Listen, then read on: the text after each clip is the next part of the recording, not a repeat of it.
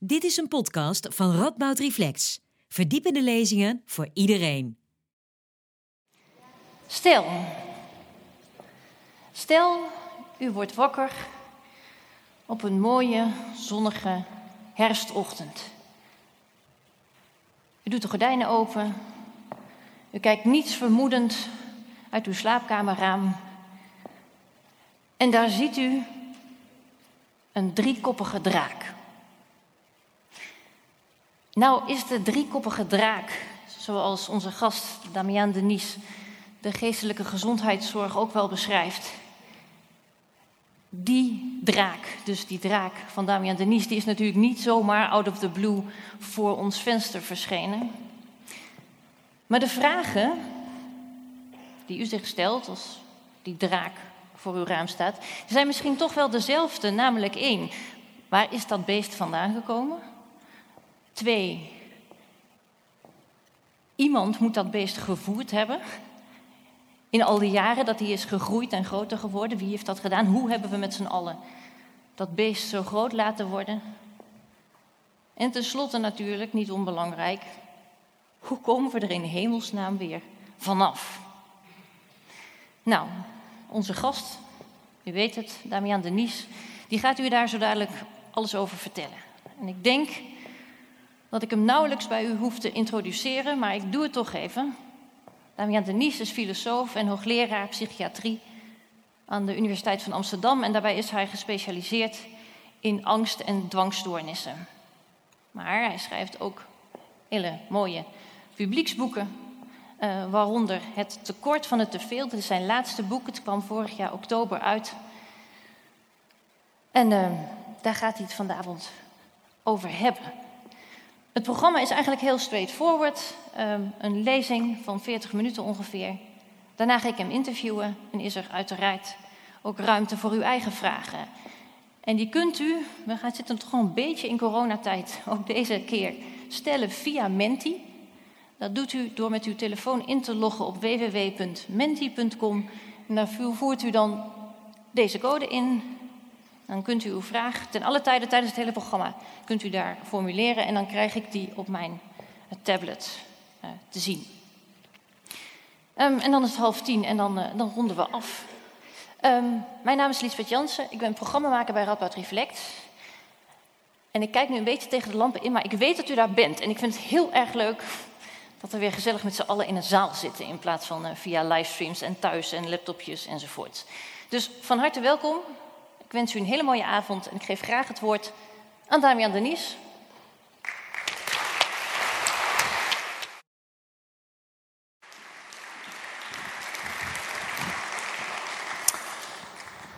Goedenavond allemaal.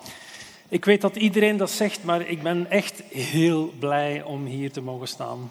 Uh, het is zo lang geleden dat ik dit mocht doen en uh, alvorens er een tweede virus komt, wil ik ook heel graag genieten van dit moment. Dank ook jullie om hier aanwezig te zijn. Um, ik moet iets bekennen, dus uh, dit boek dat ik geschreven heb um, is niet alleen uit wetenschappelijke nieuwsgierigheid geschreven, maar eigenlijk ook voor een groot stuk uit um, persoonlijke frustratie. ik werk, uh, denk ik, nu al twintig jaar in Nederland, een stukje als assistent, als psychiater, later als afdelingshoofd en hoogleraar. En ik voelde me eigenlijk steeds meer beklemd en belemmerd door het systeem waarin ik vastzat. Ik heb de gelegenheid gehad om uh, voorzitter te worden van de Nederlandse Vereniging voor Psychiatrie. Het lukte mij helemaal niet om mensen op andere gedachten te brengen. Dus ik werd niet alleen belemmerd door dat systeem, ik had ook het gevoel dat ik helemaal niets kon veranderen. En dat is dus de oorsprong geweest van die frustratie. Ik dacht, als ik mijn ideeën niet kwijt kan, dan moet ik het maar opschrijven.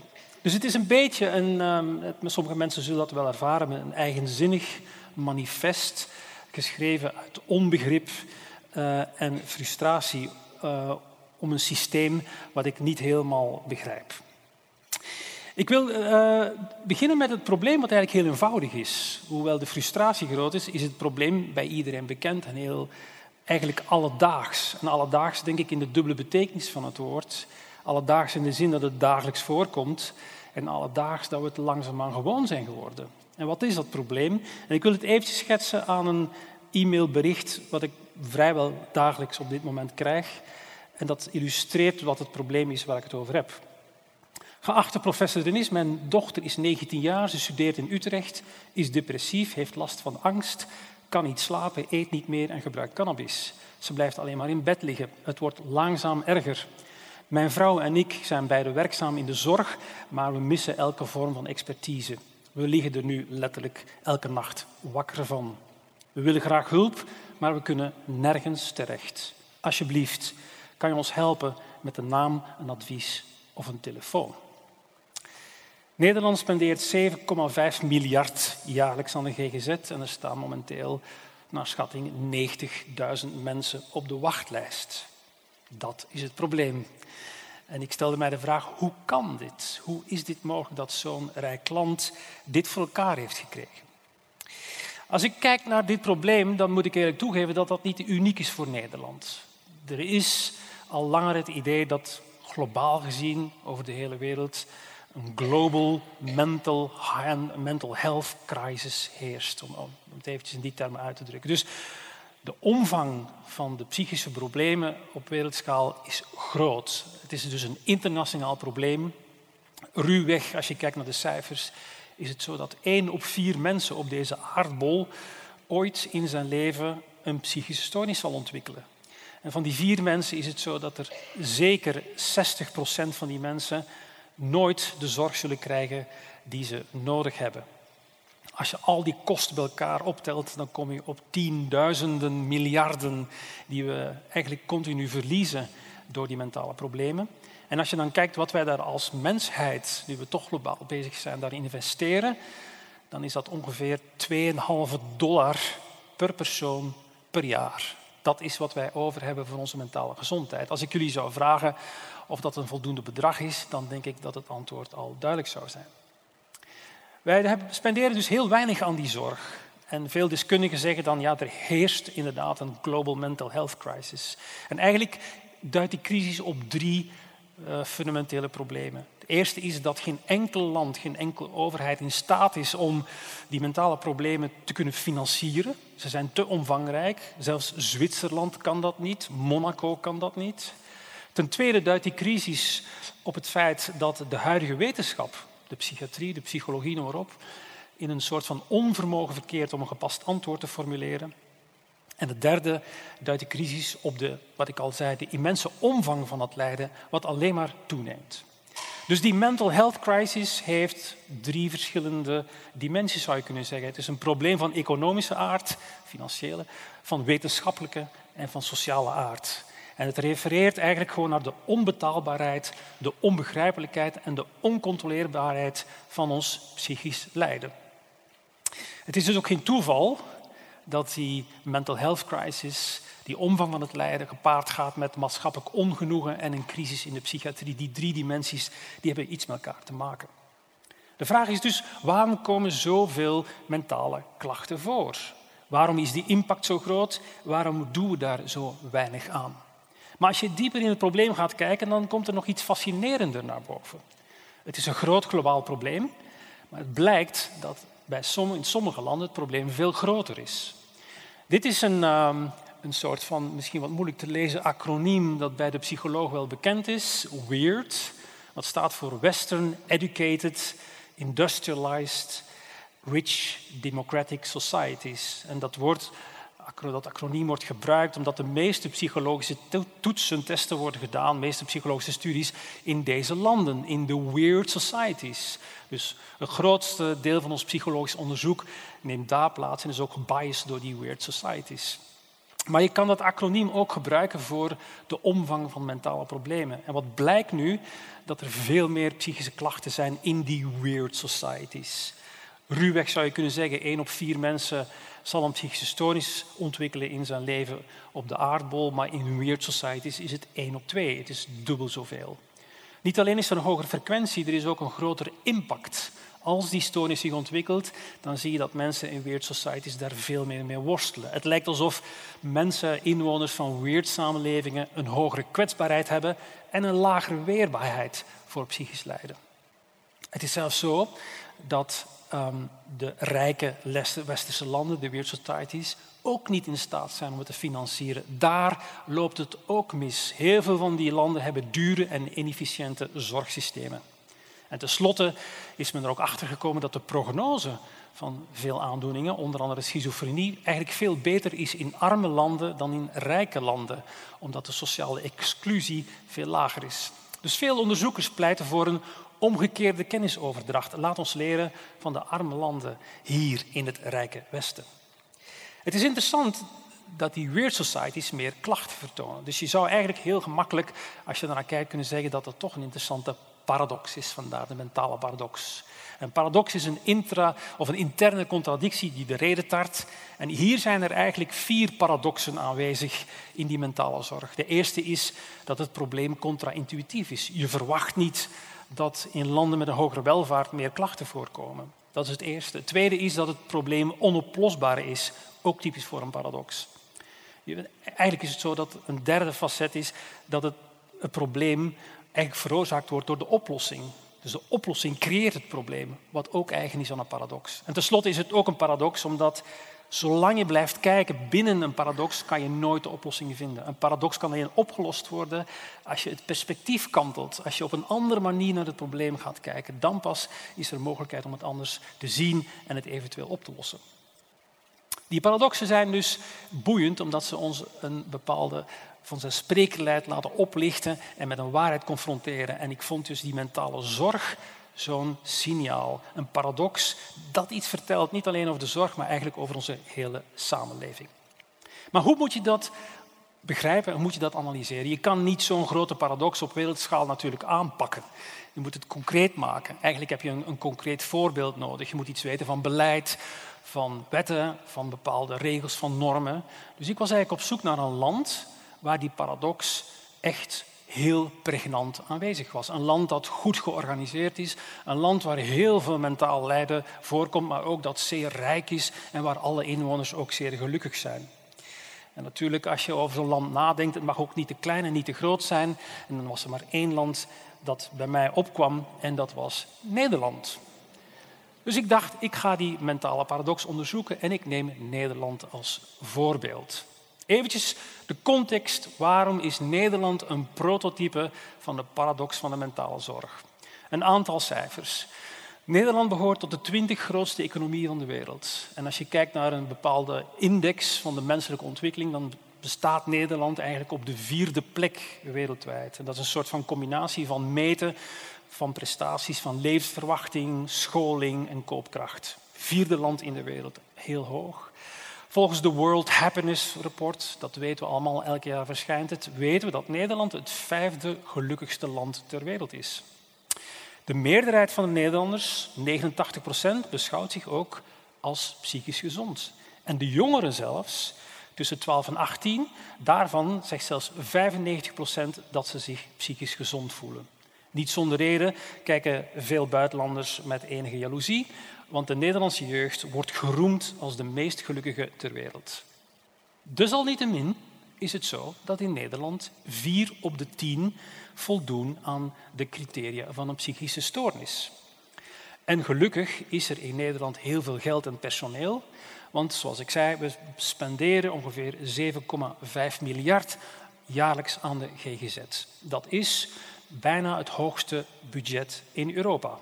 Overigens zie je ook, als je kijkt naar de budgetten die in Europa worden besteed, dat Nederland het land is waar die stijgingen het meest uitgesproken zijn. Tussen 2003 en 2012 zijn de uitgaven veel sneller gestegen dan in de andere Europese landen en dan ook in de reguliere somatische geneeskunde.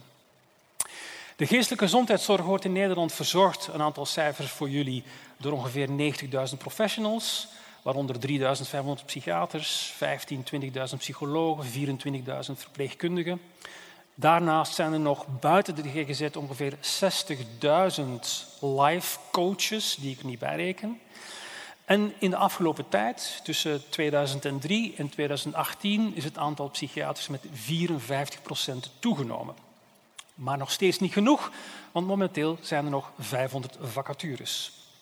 En nu al, als je kijkt, als je Nederland vergelijkt met andere landen, dan is het zo dat er in Nederland 120 maal meer psychiaters zijn dan in wat minder ontwikkelde landen en 75 maal meer psychiatrische verpleegkundigen.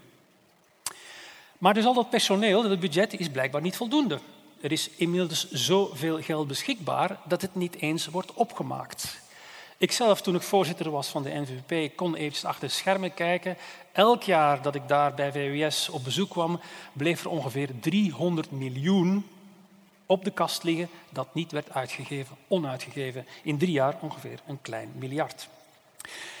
En er wordt steeds meer geld bijgepompt, maar het probleem is dat het niet helpt. Steeds meer instellingen gaan failliet, steeds meer professionals nemen afscheid, de wachtlijsten nemen toe, de werkdruk neemt helaas ook toe, opleidingsplekken worden aangeboden, maar mensen hebben minder interesse.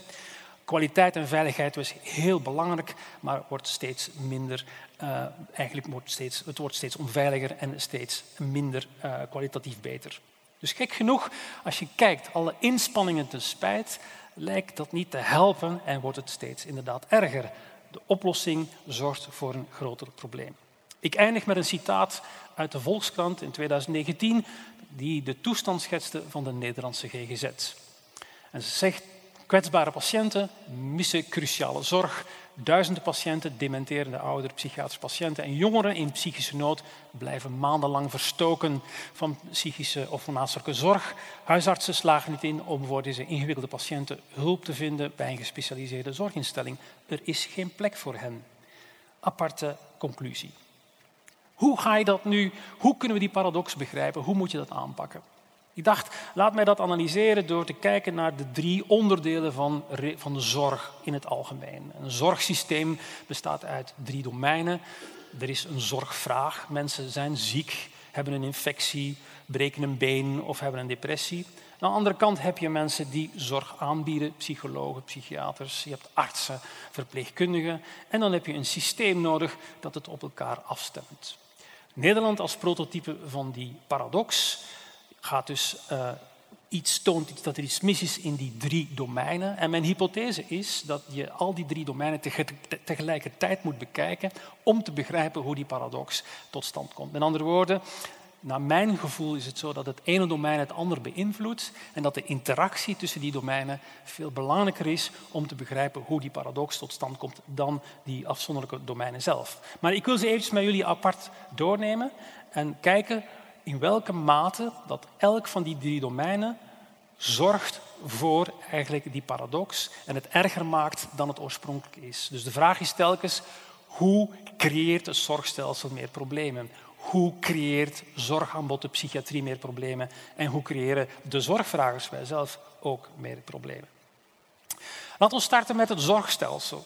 Zorgstelsel heel eenvoudig. Zoals ik zei, in een land, mensen bieden zorg aan, anderen willen het. Wat je ze moet doen is een spel organiseren tussen die twee, aanbieder en vrager, en zorgen dat dat heel efficiënt wordt ingericht. Zo goedkoop mogelijk, zo efficiënt mogelijk, dat is de uitdaging. Nou, hoe is dat in Nederland georganiseerd? Laten we gewoon het woordje GGZ nemen. En ik ga voor jullie gewoon eventjes door die GGZ wandelen en kijken hoe makkelijk en efficiënt die zorg is georganiseerd.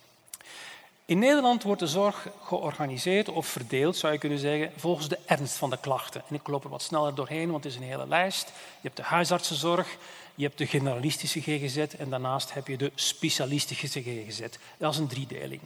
Daarnaast wordt ze ook georganiseerd naar de complexiteit van de behandeling. We hebben nog altijd de eerste lijnzorg, de tweede lijnzorg en de derde lijnzorg. Daarnaast is er ook een indeling naar urgentie. De acute GGZ wordt anders gefinancierd en anders georganiseerd dan de chronische of reguliere GGZ. Er is ook een indeling naar de duur van de zorg. Voor de liefhebbers van ambtenarij, mensen die langer dan een jaar zijn opgenomen, die vallen onder de GGZ-ZZPC, wet, maatschappelijke ondersteuning. En nog andere vallen dan weer onder een combinatie GGZ-ZZPB, onder de wet langdurige zorg. De GGZ is ook ingedeeld naar leeftijd, zoals we weten. Je hebt de kinder- en jeugdpsychiatrie, volwassen- en ouderenpsychiatrie. Dan hebben we nog een indeling naar moraliteit, want de verslavingszorg en de forensische zorg zit daar niet in, valt onder een ander ministerie en komt ergens anders terecht. Er is ook een indeling naar financiering en sinds 2013 wordt de GGZ gefinancierd uit verschillende stromen. De wet maatschappelijke ondersteuning via de gemeente, de jeugdwet, de zorgverzekeringswet, justitie en de wet langdurige zorg. Daarnaast zijn er ook zorginstanties, allerlei kantoren. Je kan terecht bij professionals, maar ook bij ziekenhuizen en bij eventuele GGZ-instellingen. En tenslotte heb je dan nog ook altijd psychiaters die hun eigen ideeën hebben over eigen diagnoses en eigen behandelingen.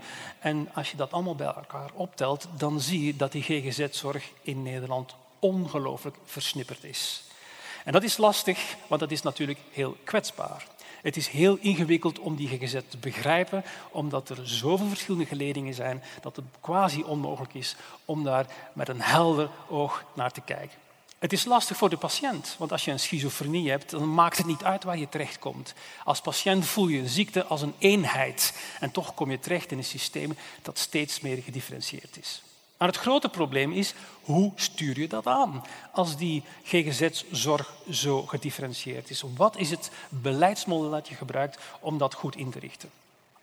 Wie is er verantwoordelijk voor het beleid in Nederland? Dat is de minister. En hoe het beleid wordt gevoerd van de GGZ is dat de minister een aantal beslissingen neemt met zijn ambtenaren. En dan wordt dat voorgesteld in een akkoord, dat heet het hoofdlijnenakkoord. En dat hoofdlijnenakkoord wordt dan voorgesteld aan alle belanghebbende partijen. Dat zijn er ongeveer 15, denk ik, in Nederland. Moet je voorstellen, belangenverenigingen van patiënten, um, alle professionals, de verpleegkundigen, de huisartsen, die zitten ook allemaal aan tafel, de psychiaters, de gemeente, de ziekenhuizen, toezichthouders. 15 verschillende partijen die elk twee à drie mensen afvaardigen. Dus je zit al gauw aan tafel met zo'n 30, 40 personen om te kijken hoe zo'n hoofdlijnenakkoord tot stand kan komen. Nou, hoe kan je dan zo'n beleid beïnvloeden als je zo'n belangenvereniging bent? Er zijn twee mogelijkheden. Eentje is al uitgebreid besproken door Tjeerd Willink, lobbyen. Als je iets wil voor elkaar krijgen in Den Haag, dan moet je lobbyen bij politieke partijen. Dan ga je naar een Kamerlid en dan zeg je hoe vreselijk die zorg is georganiseerd. En als hij dat interessant vindt, dan gaat hij Kamervragen stellen en dan komt het op de agenda. Dat is één manier. De andere manier is niet de vergaderingen, want men luistert niet, is de media. Je schrijft een venijnig artikeltje, je haalt een vreselijk geval uit de kast, ten, spreidt het tentoon op de televisie of de radio en dan wordt het opgepikt. Er zijn dus twee fundamentele manieren om het beleid te beïnvloeden, lobbyen en via de media. En die twee manieren die hebben natuurlijk elke nadelen. Lobby kan alleen als het politiek relevant wordt geacht. En de media kan alleen als het mediageniek wordt geacht. Dus je voelt het aankomen. Alleen die boodschappen die voldoende mediageniek zijn of politiek relevant worden opgenomen in dat beleidssysteem. Als iets, en dat is vaak in de psychiatrie, onvoldoende mediageniek is of te weinig politiek relevant, komt het helemaal niet op die agenda. Maar er is een andere reden waarom dat, die, dat het GGZ-stelsel zo ingewikkeld is. Het is versnipperd, het beleid is omslachtig en moeilijk. Maar een andere reden is dat de doelstelling van het GGZ-systeem ook heel vaag en onhelder is. Dit is een uh, boodschap die ik van een uh, website heb gehaald van uh, GGZ Nederland. GGZ Nederland is de grootste belangengroep in dit land verzamelt heel veel bestuur van GGZ-instellingen en ijvert voor de GGZ. Dat doen ze heel krachtig en met veel machtsvertoon, hebben een enorme impact op het beleid. En dat is de visie die zij verkondigen op hun website. En ik neem het eventjes met jullie door. Uh, het is wat lang, maar het is toch wel belangrijk om even te begrijpen hoe zij die visie zien van die GGZ. Te zeggen, wij dragen bij aan de geestelijke gezondheid van mensen in Nederland. We verenigen ons in het streven naar een gezonde, sociale en veilige samenleving die voorziet in de behoeften van elk individu om zich in vrijheid en in gezondheid te ontwikkelen, in harmonie met zijn omgeving. Om de geestelijke gezondheid te verbeteren werken wij aan een gelijkwaardige plaats voor ieder in de maatschappij, veerkracht ten behoeve van een zinvol en menswaardig bestaan, een veilige sociale omgeving enzovoort enzovoort. Als je dit leest, dan valt het op dat het woord gezondheid frequent voorkomt. En als je dit vaak leest, dan denk je, dit is een prachtige boodschap, maar die hoort eigenlijk beter thuis bij de VN, de Rechten van de Mensheidsorganisatie of de Wereldgezondheidsorganisatie. Maar is dat de doelstelling van de GGZ? Wat ik daar bijvoorbeeld mis, is diagnose en behandeling van psychische stoornissen. Dat komt daar niet in voor. Wat ik wil zeggen is dat de doelstelling van de GGZ heel groot, heel utopisch en heel omvangrijk is geworden. En uiteraard loopt het natuurlijk mis als je dit soort van visies en doelstellingen hebt, want de kans dat dat slaagt met de hele bevolking is uiteraard zeer klein. Zeker in een samenleving waar wij nu leven, waar het steeds complexer wordt en steeds meer mensen mentale problemen krijgen. En zeker door nog een ander element wat ik eraan toe wil voegen, dat is het, de introductie van de zorgverzekeringswet die in 2006 werd ingevoerd. De zorgverzekeringswet, sommigen weten dat, stelde uh, het verplicht om een zorgverzekering te nemen en gebruikt het principe van gereguleerde marktwerking.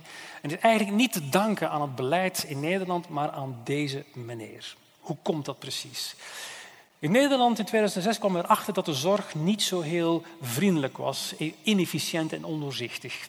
Maar goed, men veranderde het niet tot deze meneer in Luxemburg, een Luxemburger met de naam Nicolaas Dekker, van plan was om naar de oogarts te gaan. Hij ging naar de oogarts in Luxemburg en zei, ik zie het niet meer goed. En de oogarts zei, u heeft gelijk, u heeft een afwijking. En ze schreef een recept voor en hij mocht een bril aanschaffen. Maar die meneer Nicolaas Dekker was een tamelijk koppig man en was niet van plan om zijn bril aan te schaffen in Luxemburg, wat u weet nogal klein is. En hij dacht, ik wijk uit naar België, daar hebben ze mooiere en betere modellen. En hij reed met zijn auto naar Namen, kocht zijn bril, keerde terug naar Luxemburg en declareerde zijn bril netjes bij de ziektkostverzekeraar. Nee, zei de ziektkostverzekeraar, dat gaan we niet vergoeden, want u heeft uw bril in het buitenland aangeschaft. Maar die Nicolaas Dekker die zei niet met mij en hij diende een klacht in en hij kwam met een advocaat op de proppen. En het kwam voor het Europese Hof en wat besliste het Hof? Nicolaas Dekker heeft gelijk. Er is vrij verkeer van goederen, dus ook binnen de ziektkostverzekering heeft hij het recht om zijn bril in het buitenland aan te schaffen. Heel veel Europese landen werden onmiddellijk nerveus, want dat zou betekenen dat alle Europese inwoners vrijelijk konden kiezen waar ze behandeld zouden worden. En die angst zorgde ervoor dat Nederland trachtte de zorg te verankeren met een zorgverzekeringswet in Nederland. Verplichte zorgverzekering voor iedereen en een onmogelijkheid om uit te wijken naar de naburige landen als de wachtlijsten veel te groot zouden worden. Dat principe van de reguleerde marktwerking moet de basis vormen van die nieuwe zorgverzekeringswet. En u weet, marktwerking komt van Adam Smith, de filosoof. En die zei, weet je, het is eigenlijk veel interessanter als mensen voor hun eigen belang denken. Dan is de bijdrage aan de samenleving veel groter dan dat je letterlijk zelf aan de samenleving denkt. Als een beenhouwer, een slager zijn vlees bereidt, dan is het niet om u plezier te doen, het is om heel, veel geld te verdienen. En als dat het goed doet, dan verdient je nog meer geld. Dus dat eigen belang is veel interessanter als motivator voor gedrag dan denken aan de samenleving. Dus marktwerking is een uitstekend principe om op goedkope wijze de kwaliteit van systeem te verbeteren. Dus men besloot om de marktwerking te introduceren. Maar niet zomaar, dat moest gereguleerd worden, anders zou eender welke psychiater eender welk tarief kunnen vragen. En dat mag uiteraard niet. Het lastige van de marktwerking, gereguleerde marktwerking, als je dat toepast op psychiatrie, is dat je op één probleem stoot, namelijk dat het psychisch lijden een product moet worden dat verhandeld wordt tussen ziektekostverzekeraars, tussen psychiaters, tussen psychiaters en ziektekostverzekeraars. Het wordt een systeem van ruilhandel. Maar hoe kan je psychisch lijden omzetten in zo'n product? Om een idee te geven hoe inefficiënt de zorg is. Als je iemand met een depressie behandelt, en men noemt dat in de geneeskunde de numbers needed to treat. Als je één patiënt wil genezen met een depressie, dan moet je er gemiddeld vijf behandelen. Als je één patiënt met een dwangstoornis wil uh, een klachtenafname ervaren van 35 procent, dat moet je er ongeveer 10 behandelen. Wil je één patiënt met een dwangstoornis genezen, dan moet je er 25 behandelen. Slechts één op de 25 zal genezen. Wat doe je dan met die 24 anderen? Ga je die dan niet behandelen? Want het past niet in het systeem van de marktwerking. Het is geen commercieel product. Kan dat dan wel ethisch gezien? En weten we überhaupt wie die 24 non-responders zijn? Nee. Dus er wordt heel veel nutloos werk verricht in de GGZ. Dat inherent is aan het systeem, maar eigenlijk niet kon worden geïncorporeerd in uh, het uitgangspunt, de ideologie van gereguleerde marktwerking.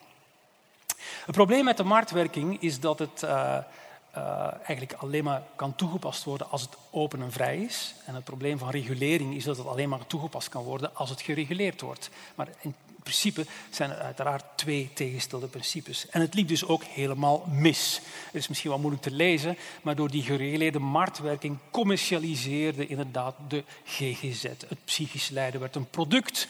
Om dat product te meten moest het lijden worden gekwantificeerd. Eender welk lijden werd afgemeten aan dezelfde ernstschaal. Dat werd geuniformiseerd. De behandelingen moesten hetzelfde zijn. Daar moesten de richtlijnen worden geprotocoleerd. En dat leidde tot enorm veel bureaucratisering wat dan weer leidde tot externalisering. De mensen die in de zorg die denken, wat moet ik het doen? Het worden toch allemaal protocollen en richtlijnen en men verwijderde zich van de essentie van die zorg.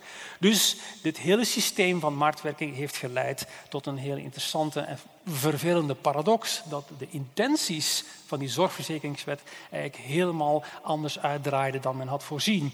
Men wilde heel veel controle over het systeem, maar men had nauwelijks nog controle.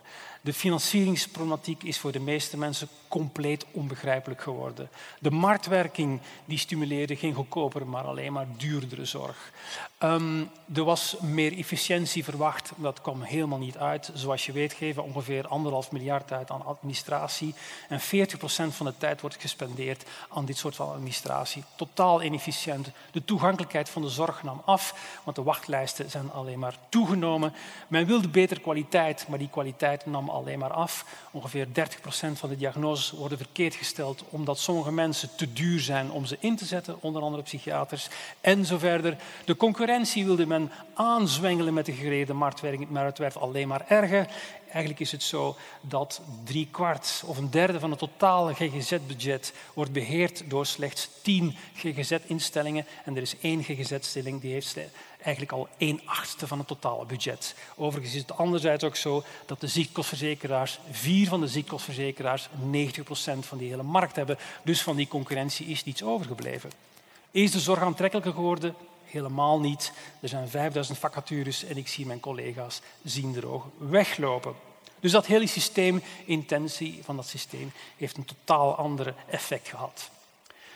Het zorgstelsel draagt bij aan de paradox van de mentale zorg. Het doet het geen goed. Wat doet het zorgaanbod? Laten we eens kijken naar de psychiatrie. Wat is de rol van psychiatrie? En uiteraard zijn er natuurlijk andere zorgaanbieders of eh, andere disciplines. Je hebt ook psychologie enzovoort. Maar ik wil het voor het gemak even bij de psychiatrie houden, omdat dat toch de medische discipline is die staat voor die uh, zorgverlening. Wat is psychiatrie en hoe draagt die bij aan die paradox? Eigenlijk is psychiatrie makkelijk te definiëren. Het is een medische tak die zich toelegt op de diagnose en behandeling van psychische stoornissen. Zijn we klaar, zou je denken. Maar het is niet zo eenvoudig. Want de vraag die dan voor velen op de lippen ligt is, ja maar wat is dat dan een psychische stoornis? Bestaat dat wel? Ik zie hier iemand naar een hersenscan kijken, maar bestaat dat wel? Wat, wat ziet die man in die hersenen? Openlijk wordt in vraag gesteld of psychiatrische stoornissen wel bestaan. Niemand twijfelt aan hypertensie, diabetes of Parkinson, maar op dit moment zijn er nog altijd mensen die betwijfelen of ADHD bestaat, autisme, depressie of schizofrenie. Elke keer wordt het weer in vraag gesteld. Waarom ook niet? Als je kijkt naar de criteria die we gebruiken, en ik neem bijvoorbeeld als posttraumatische stressstoornis, dan zijn er ongeveer 636.120 manieren om die diagnose te stellen. Hoe vaag kan je het maken? En dan niet alleen psychiatrische posttraumatische stressstoornis. Als je kijkt naar een angststoornis, ja, dan voldoet één op zes mensen aan die angststoornis. Wat voor criteria zijn dat? Hoe vaag is dat? Wat betekent normaliteit nog? Er zijn dus veel redenen om te twijfelen aan de validiteit, aan de echtheid van zo'n psychische stoornis. Bestaat dat dus wel? En het feit dat we dat niet kunnen definiëren, suggereert dat die stoornissen er eigenlijk helemaal niet zijn. Dus de definitie van psychiatrie is eigenlijk heel eenvoudig, maar de vraag blijft, bestaat dat wel? Zijn jullie niet iets aan het onderzoeken wat er helemaal niet is? En er zijn twee verschillende mogelijkheden om die vraag te beantwoorden. Want, zeggen sommige mensen, als die psychische stoornissen werkelijk zouden bestaan, waarom kennen we ze dan niet? En er zijn twee mogelijkheden. Misschien worden we in onze definitie belemmerd omdat we onvoldoende kennis hebben van die stoornissen, zoals bijvoorbeeld de planeet Saturnus. We weten wel dat die bestaat, maar die staat heel ver weg. We kennen niet alle details. Als we de mogelijkheden zouden hebben, dan zouden we het echt kunnen kennen. Maar, zegt een andere groep van mensen, ja, weet je wat, we worden in onze definitie belemmerd omdat er gewoon geen psychische stoornissen zijn. Ze werden gewoon verzonnen, zoals ooit de eenhoorn werd bedacht. Dat zijn de twee tegenoverstaande gedachten. Dus is het onvermogen om een psychische stoornis te definiëren te wijten aan het feit dat we ze niet kennen of dat ze niet bestaan.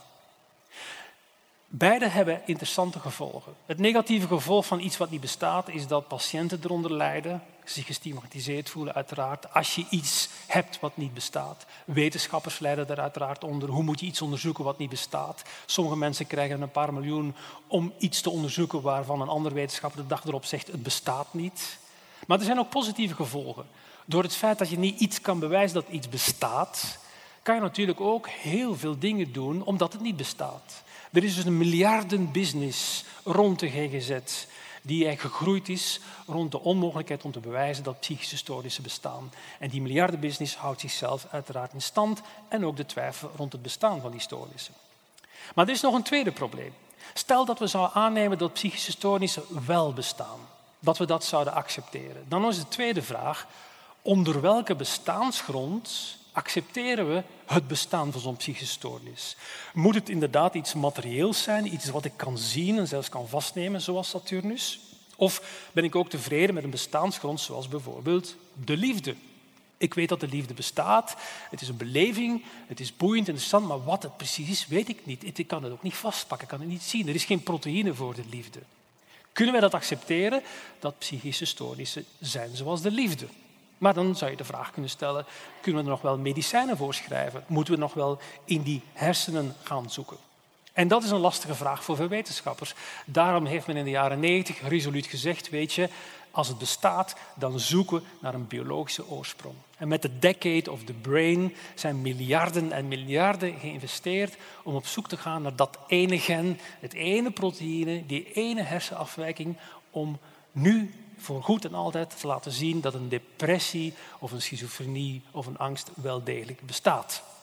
Nou, we zijn ongeveer 20, 30 jaar verder en niemand heeft dat kunnen aantonen. Er bestaat voor geen enkele psychische stoornis een aantoonbaar, grondstoffelijk voorspelbaar en behandelbaar substraat dat onomstreden kan worden toegewezen aan een stukje in de hersenen, helaas. Eigenlijk is er een derde probleem. Want stel dat we nu toch positief denken en het bestaat wel. Stel dat er een biologisch substraat zou zijn in de hersenen, dan heeft de psychiatrie een ander probleem. Want stel dat ik weet dat depressie ontstaat door een serotonerge afwijking, dan heb ik voor mij in mijn kantoor aan de tafel een depressieve patiënt zitten. En als ik zeg wel, het is opgelost, het is een serotonerge afwijking, dan zit daar een persoon die daar vragen over heeft. Die psychiatrie moet sowieso naast de biologische afwijking in gesprek met een persoon die dat bericht wil integreren in zijn leven, omdat een depressie iets te maken heeft met je persoonlijkheid, met je geest, met je manier van leven, met je voelen, met je denken. Dus naast biologie, ook al is dat echt, heb je altijd een tweede spoor nodig. Daarnaast een betekenisspoor, wat je, waar je een engagement moet aangaan met iemand die iets voelt of denkt. Dus de psychiatrie kan alleen bestaan als je minstens die twee perspectieven met elkaar verenigt. En dan kom je op een vierde probleem.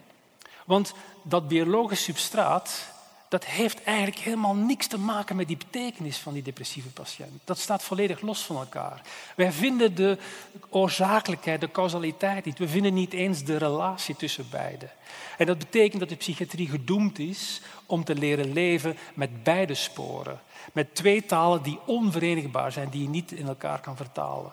Soms zijn er patiënten die bij ons komen met een dystonie waarvoor ze diepe hersenstimulatie krijgen en dan blijkt het achteraf hysterie te zijn. Soms zien wij een jong meisje die heel hysterisch verlamd is en denken we het is hysterie en dan blijkt een heel zeldzame metabole afwijking te zijn. Het is heel ingewikkeld, omdat dezelfde symptomen worden veroorzaakt uit twee verschillende sporen.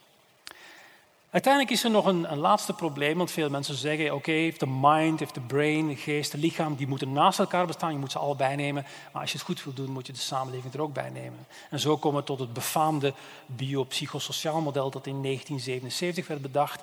Als je wil weten wat een psychische stoornis is, dan moet je minstens met drie invalshoeken kijken. Het biologische, het psychologische en het sociale. En het lastige is dat éénzelfde depressie kan veroorzaakt worden door drie verschillende causaliteiten. Iemand kan een depressie krijgen omdat hij een slechte huwelijksrelatie heeft, omdat hij geen geld heeft of omdat er inderdaad een serotonine-tekort is door een of andere afwijking. En je kan het niet aan de depressie afleven. Je moet ze dus alle drie met elkaar meenemen. Dus als ik het eventjes bij elkaar onderbreng en ik stel me de vraag, ja, wat is een psychische stoornis? Dan is dat lastig en het is nog een beetje lastiger. Dit is een soort van overzichtsslide.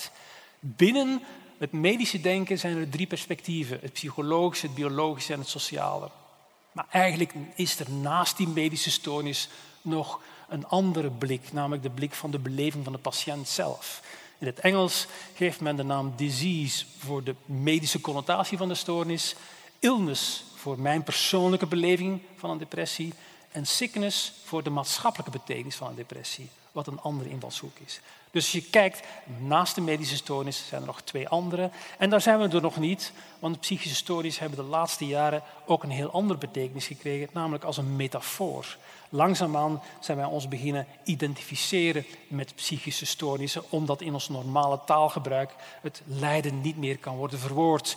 Niemand zegt nog, ik ben verdrietig of ik voel me niet goed. Nee, we zeggen inderdaad, ik ben depressief of ik ADHD, omdat dat pas mijn lijden rechtvaardigt. Dus we zijn gretig in het gebruik maken van ziekten om ons lijden te communiceren en te rechtvaardigen. En die ziektemetafoor is eigenlijk nog een andere betekenis naast de alle andere.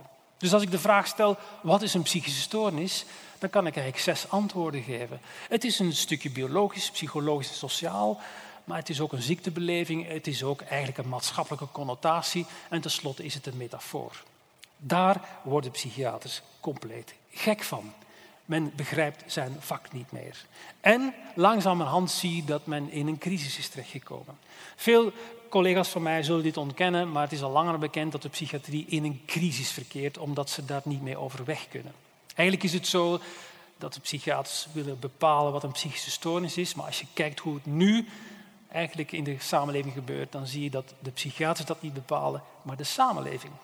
De psychiatrie wordt bepaald door de metaforen en de connotatie die wij eraan toekennen. Dus het is eerst in de geschiedenis dat de psychiatrie niet door de psychiatrie wordt bepaald, maar door de media en allerlei andere factoren, door het geld, politiek, financieel gewin, toevalligheden en zo verder. En daar worden ze inderdaad depressief van en ontwikkelen ze een crisis.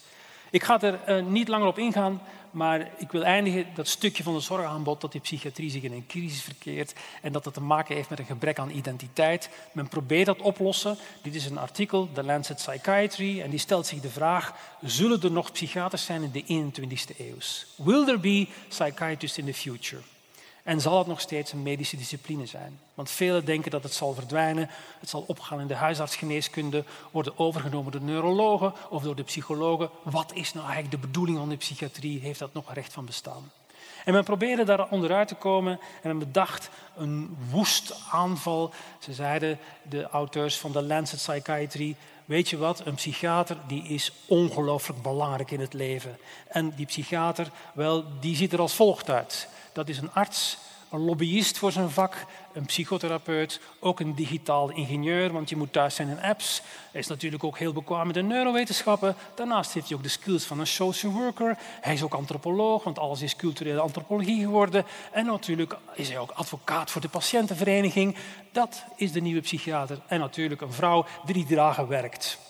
Dit is de toekomst van de psychiatrie.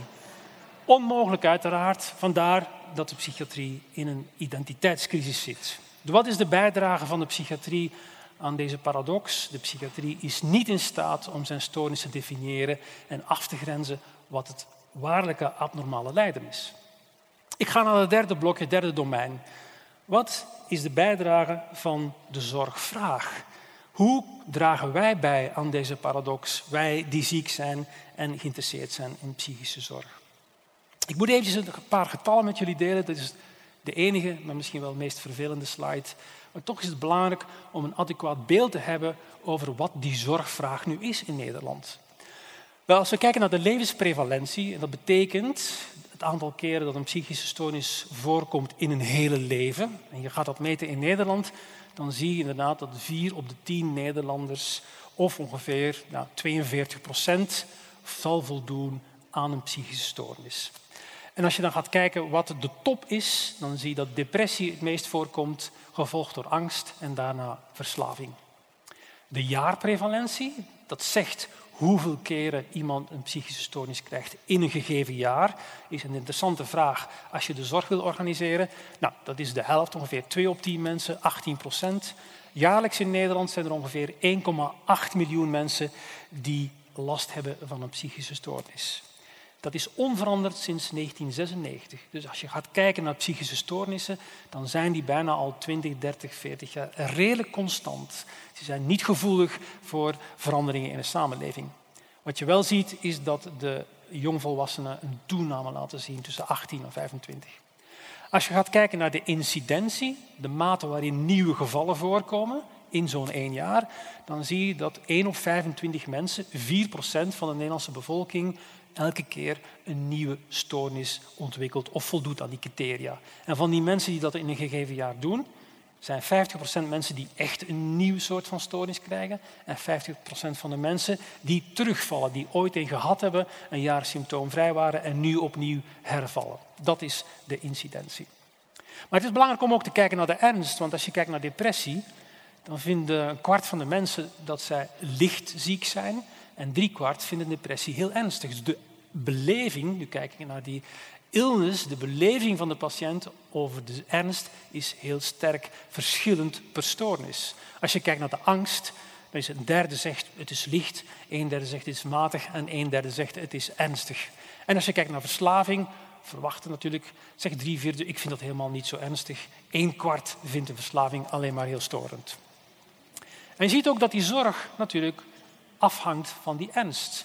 De zorg voor depressieve patiënten is hoog, voor angstpatiënten maag, gemiddeld en voor mensen met een verslaving uiteraard laag.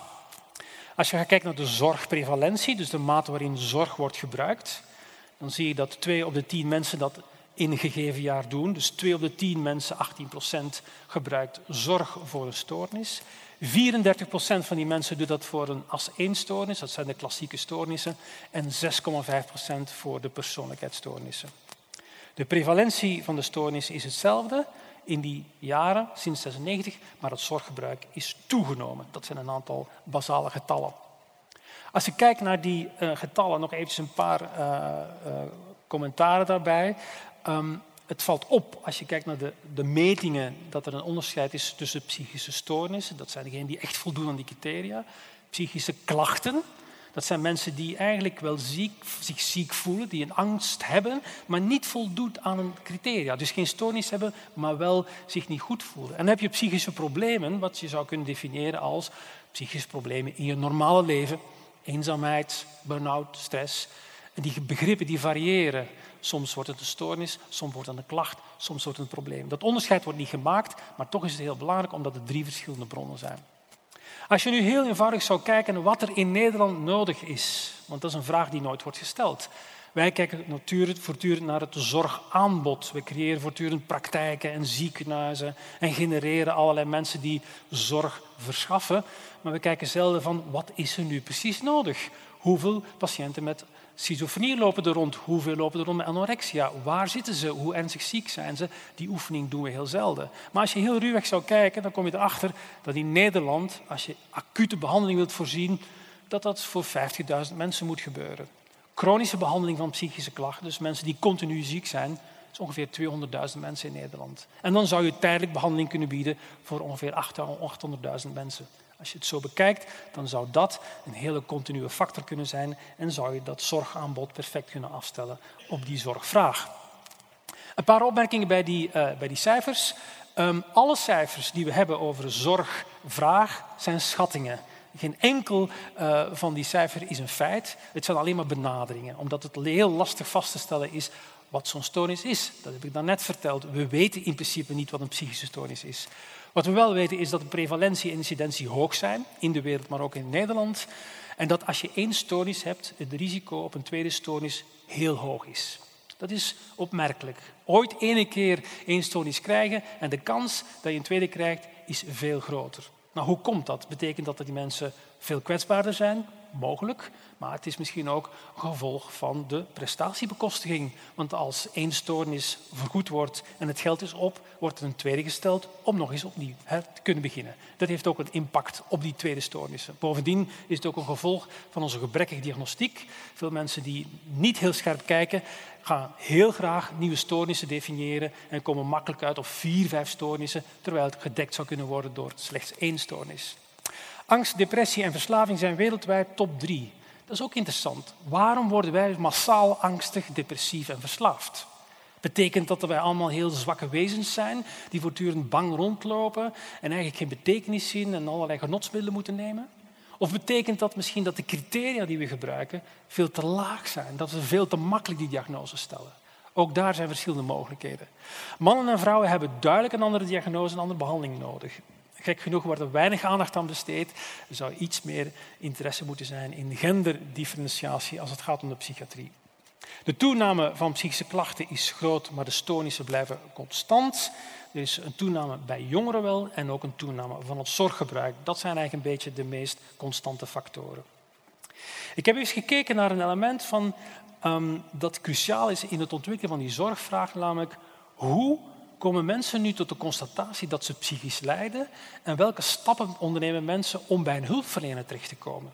En toen ik dat in dat boek probeerde te beschrijven, kwam ik erachter dat eigenlijk die vraag nog nooit is onderzocht. Niemand weet, of ik kon althans geen enkele literatuur vinden, waar werd blootgelegd hoe iemand die psychisch ziek is of zich psychisch ziek voelt, überhaupt bij een hulpverlener terechtkomt. Terwijl dat, dat een hele cruciale stap is in de vraag hoe mensen van psychisch lijden naar een psychische hulpvraag komen.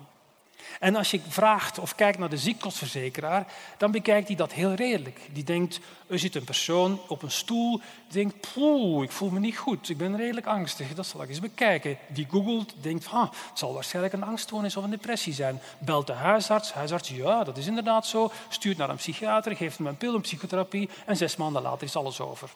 Maar zo werkt het niet.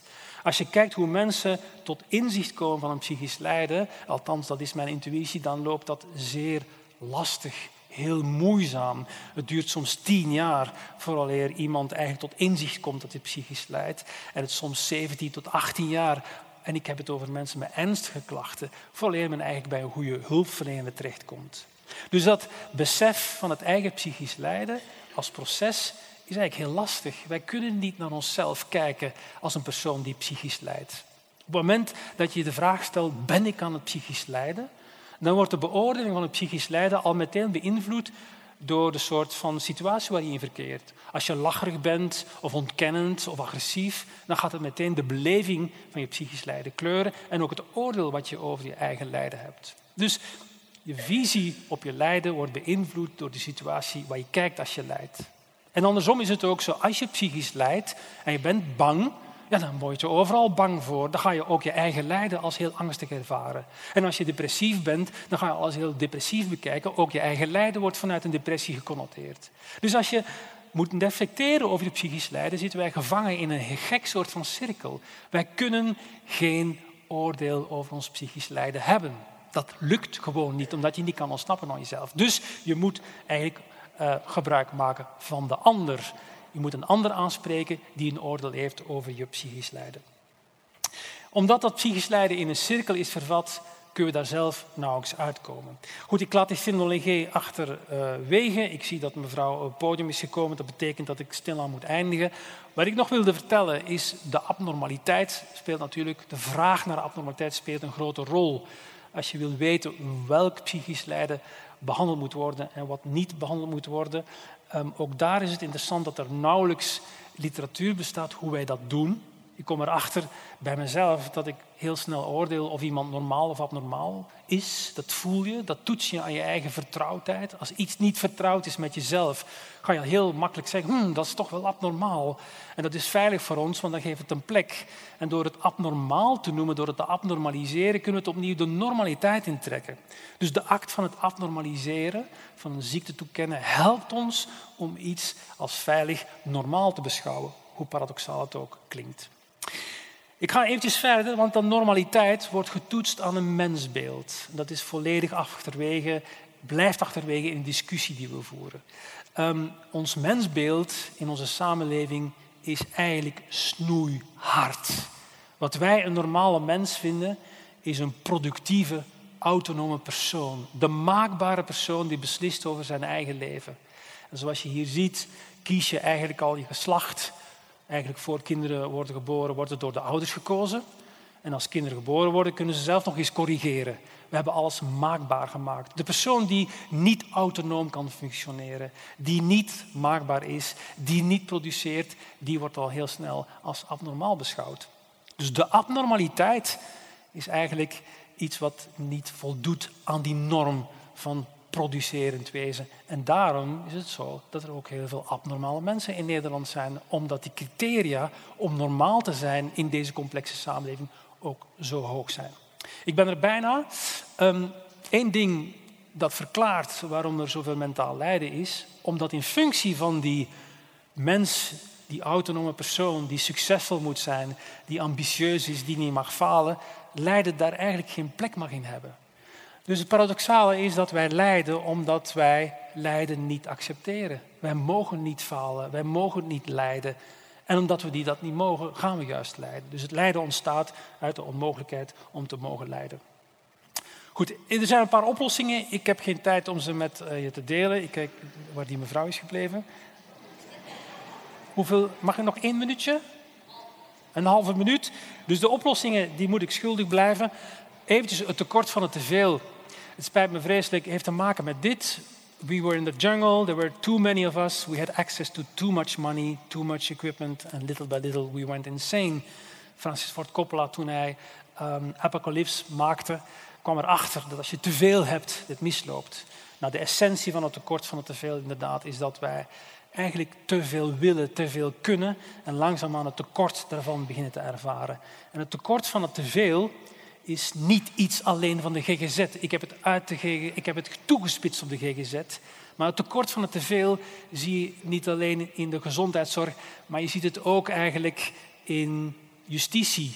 Je ziet het in het onderwijs. Je ziet al die mechanismen in verschillende domeinen, levensdomeinen van de maatschappij en in onze eigen samenleving. Het tekort van het teveel voor mij is een culturele metafoor die ons eigenlijk duidelijk maakt, openbaart, dat onze samenleving die we inrichten heel lastig is om in te leven. En dat we heel veel mogelijkheden hebben. Zoveel mogelijkheden dat we dus de tekorten van het teveel beginnen te ervaren. Ik heb op Spotify toegang tot meer dan 30 miljoen muzieknummers. Ik kan 125 miljoen keer iets streamen.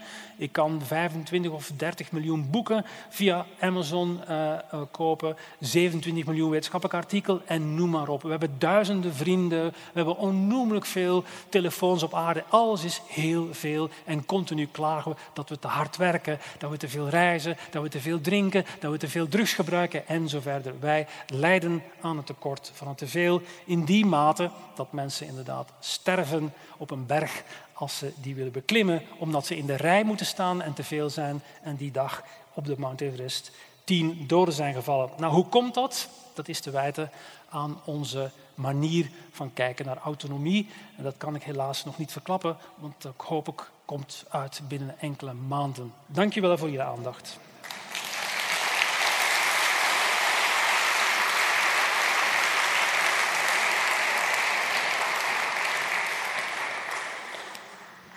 Dankjewel. Ga zitten en jij mag inderdaad daar, want zit jij centraal. Oef, dat hoort zo. Dankjewel. Alsjeblieft, ik zit enorm te knoeien. Ja. Dat komt door de citroen. Ligt niet aan mezelf. Snapt u wel. Zo, nou, goed. Ik ga even mijn tablet redden van het water. Zo. Ik heb heel veel gehoord ik heb heel veel informatie gekregen over de dingen die niet werken en waarom ze niet werken en hoe dingen wel of niet gediagnosticeerd kunnen worden. Maar ik bleef me steeds afvragen, als ik nou de vader was of de moeder was van dat meisje uit die e-mail waar, je mee begon, en ik kreeg al deze informatie, wat heb ik daar dan aan? Want ik heb een dochter die haar bed niet meer uitkomt en depressief is en hoe, hoe moeten we omgaan met deze problemen die je schetst?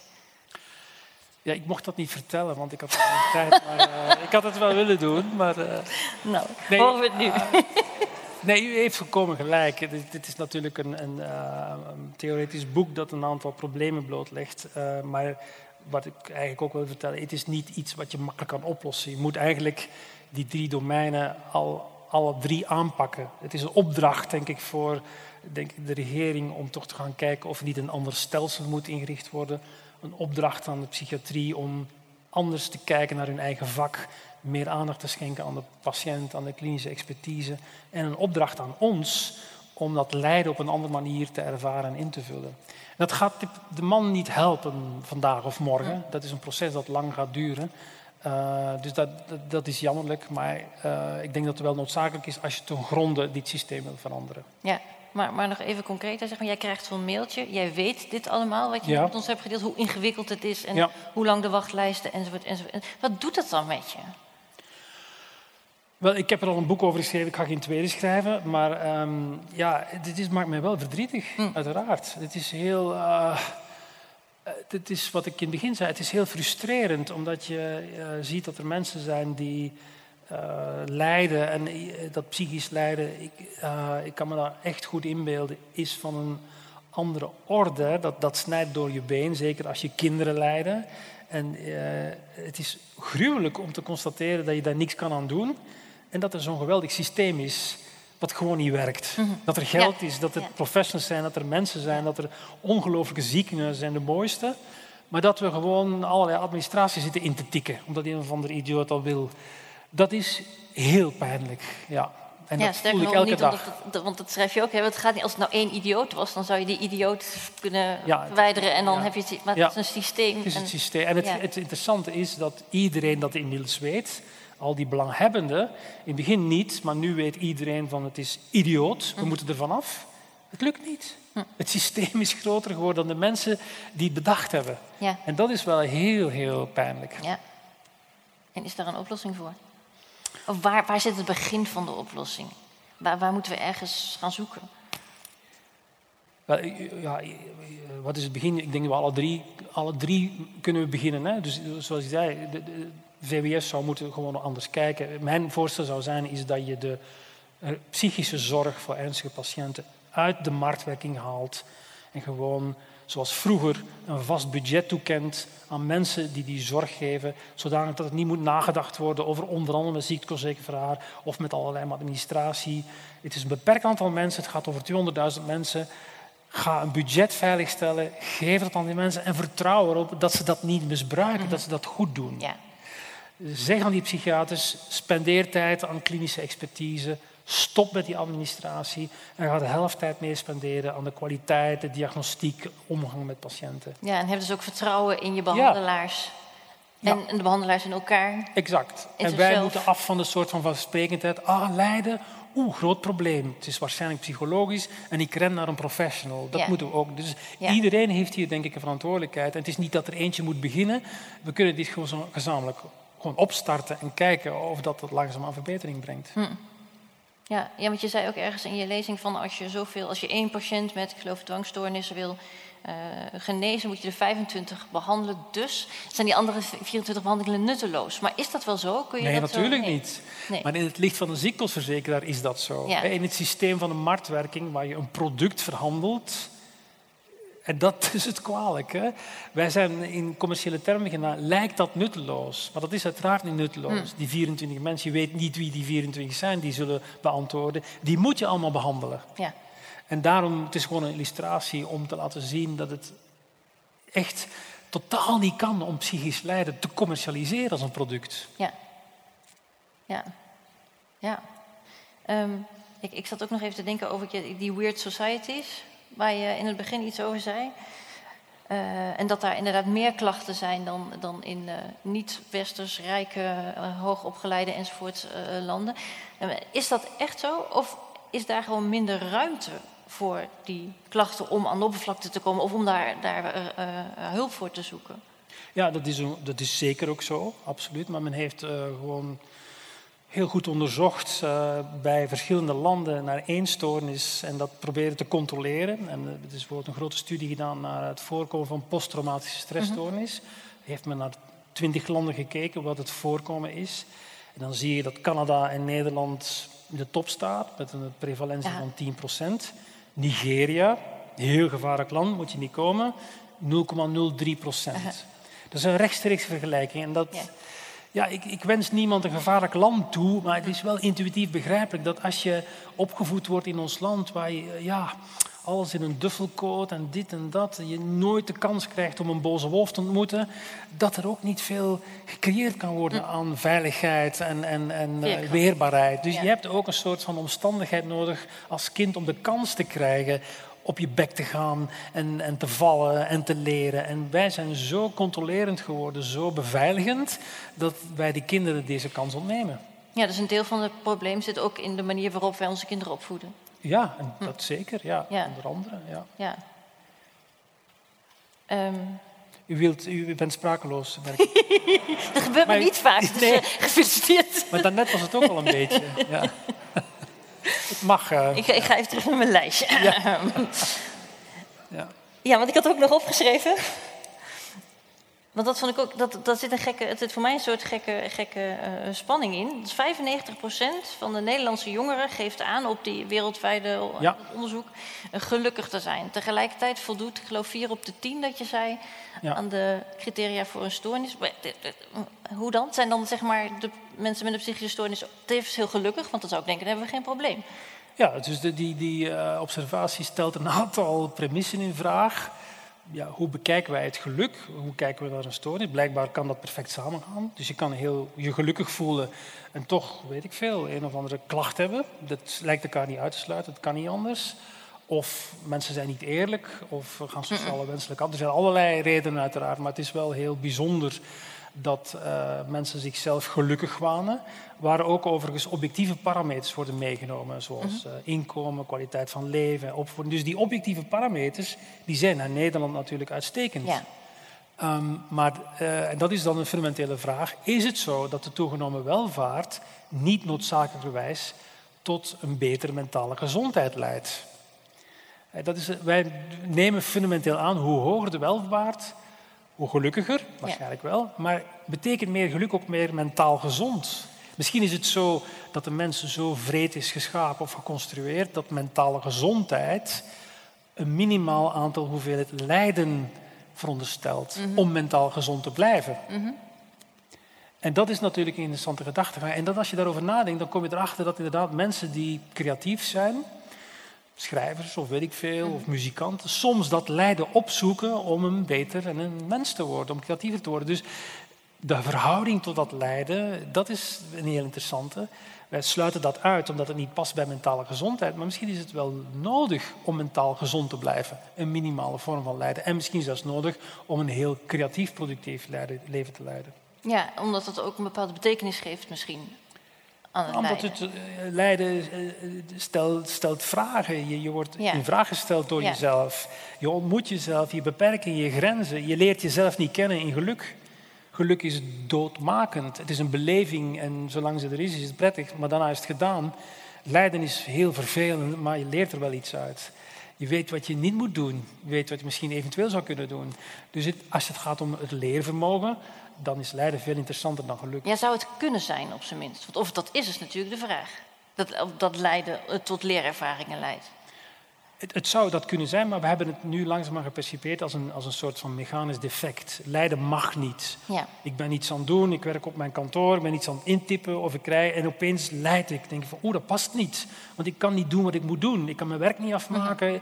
Dus het wordt meteen gepercipieerd als een defect, als iets wat niet bij mij hoort en het wordt meteen geproblematiseerd. En het moet op, worden opgelost. Ja, terwijl je kan nadenken, waarom ben ik nu aan het lijden? Waarom krijg, ben ik nu gestresseerd op mijn werk? Misschien is dat werk toch niet iets voor mij. Waarom heb ik die burn-out? Misschien ben ik veel te ambitieus.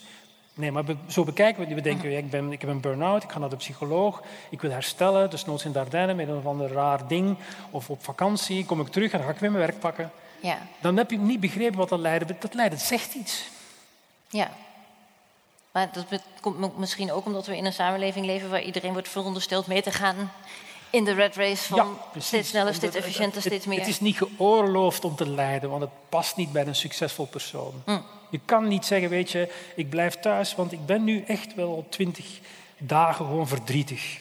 Ik ben niet ziek, Nee, ik heb niks ernstig, maar ik ben verdrietig. ja. Maar niemand accepteert dat. Nee, Je moet een medische aandoening hebben Ja. om thuis te blijven. ja. Waarom zou, dat niet, waarom zou je niet kunnen thuisblijven omdat je verdrietig bent? Ik ben voor. Ik vind het goed. Maar dat, nee, dat is waar, want ik denk dat het ook iets te maken heeft met het tempo waarin we leven. En waar we inderdaad. Wat we onszelf ook opleggen. Ja, Ja, inderdaad. ja. En dat je inderdaad voor dit soort dingen dus geen tijd meer neemt, mag nemen. Eh, Ja, het is niet geoorloofd om dat te ervaren, om de tijd ervoor te nemen.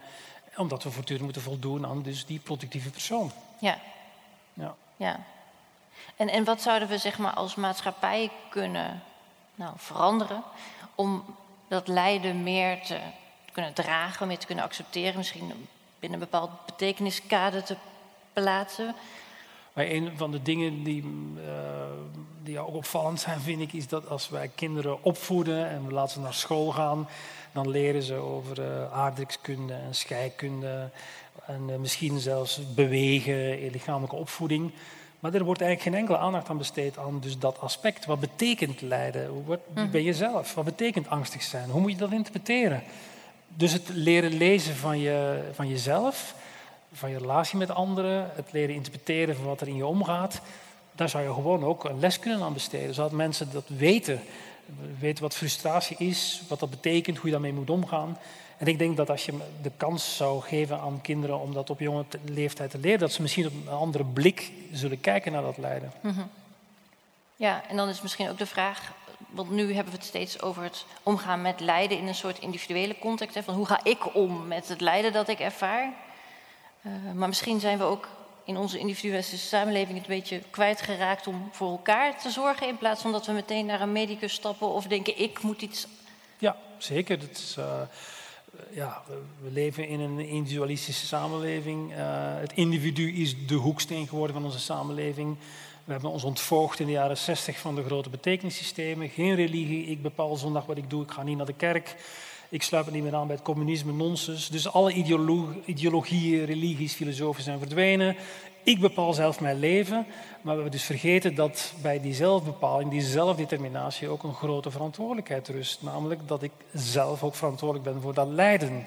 Ja. Ik kan dat niet meer delen met een collectief, met een gemeenschap die anders mijn lijden draagt. Ik kan nergens meer terecht. Ja. Dus en dat is een zware prijs die we betalen, en wat we in het begin niet door hadden. Ja, ja, en sterker nog, ik lees ook wel eens gewoon artikelen zeg maar, in de media over mensen die zeggen: Ja, ik heb al heel lang ergens last van, maar ik, het valt me steeds zwaarder om het met hem en omgeving te delen. Want mensen weten op een gegeven moment ook niet meer wat ze ermee, wat ze ermee moeten. Ja, maar waarom zou er iets mee moeten? Ja.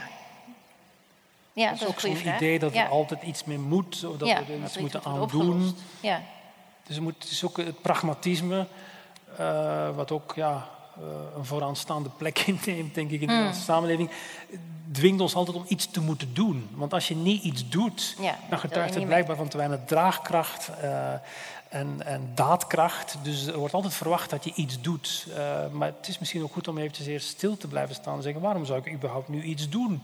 Misschien moet ik gewoon eventjes wachten. Ja, dat kan eigenlijk niet meer. Heel moeilijk, ja, heel, heel onacceptabel vind Ja. ik dat. Ja. Ja. Ja, ik vind het moeilijk om, denk ik, om op elkaar te wachten. En ook zelf om inderdaad gewoon te zitten en te denken... er is, een, er is iets wat me niet bevalt. Of... Ja. Want ik merkte toen ik in jouw boek las en dacht dat je het had over het aanvaarden van het lijden... dat ik dacht, het geeft, daarover na te denken geeft een bepaalde ruimte. Dus je denkt, oh ja, het mag er gewoon zijn. Het hoeft niet morgen opgelost of weg. Ja, dat is lastig. Ja, Ja, dat leer ik nog elke dag. ja. Ik ook. Ja? Ja, want al psychotherapeuten en psychologen die dan eh, ook tegen mij zeggen, probeer het te voelen. Ja, want ja, iedereen heeft een neiging om verder te gaan en sneller te gaan en eroverheen te stappen. Maar het is inderdaad een hele lastige, moeilijke oefening om te zeggen, ik ga het gewoon eens accepteren en kijken wat, er gebeurt als ik angstig ben. En dan valt het eigenlijk wel best mee. Ja. gelukkig. Ik eh, ga even mijn tablet openen en kijken of er al vragen zijn van jullie daar in de zaal. Dus mocht je een vraag hebben die nog niet hebben ingestuurd, dan kan dat eh, per direct. Ik zie dat ik nu twaalf vragen heb, dus ik durf niet te beloven dat we ze allemaal gaan behandelen, maar ik. Uh... Even kijken. Sorry hoor, ik moet het even lezen. Neem je tijd. Dank je.